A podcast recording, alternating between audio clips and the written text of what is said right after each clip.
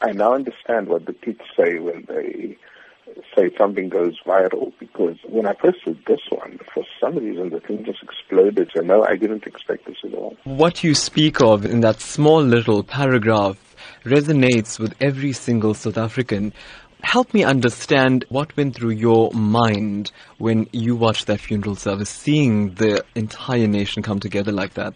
It suddenly struck me, you know, that we take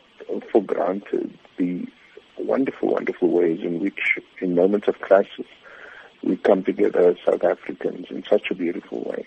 And knowing Uncle Kathy, you know, this was no accident. I mean, he he put together and, and his wife Barbara uh, put together this funeral in such a powerful way, but also with, with, without making a scene about it. So there's a lot of those things that if you just looked again, you know, you'd see amazing examples of solidarity, of interracial friendships, of, of interfaith community.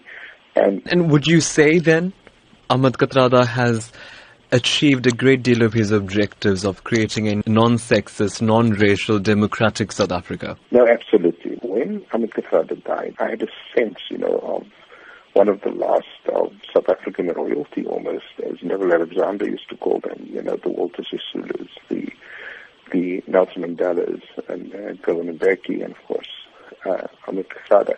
And these were special people, you know, they were not, they weren't loud, they weren't obnoxious, they weren't sleazy, they weren't uh, greedy, you know, in having this simple, simple thing, you know, you at the same time make a profound statement. Professor, yeah. yes, that statement didn't stop there. You know, many have said that Ahmed Kathrada stood up for injustice and stood up for whatever he felt in his heart to be incorrect.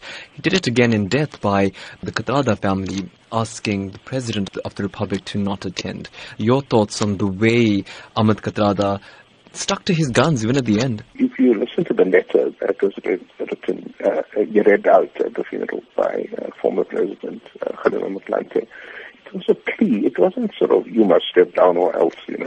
It was very much, uh, look at the country, look at what's happening, look at what you're doing, you know.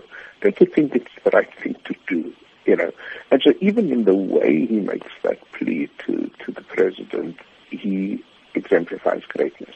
You know, it comes at a time when South Africans themselves are facing a great deal of uncertainty. And South Africans often lament to us that they're not so happy about being South African right now. And then you see something like Mr. Ahmed Kathrada's funeral.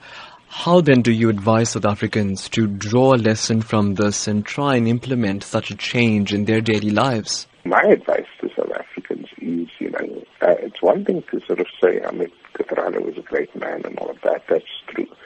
It's another thing to say, let's draw inspiration from his life and let's get up again and continue the fight against injustice, inequality, corruption, and the like. That, I think, is the real message of the funeral and the man.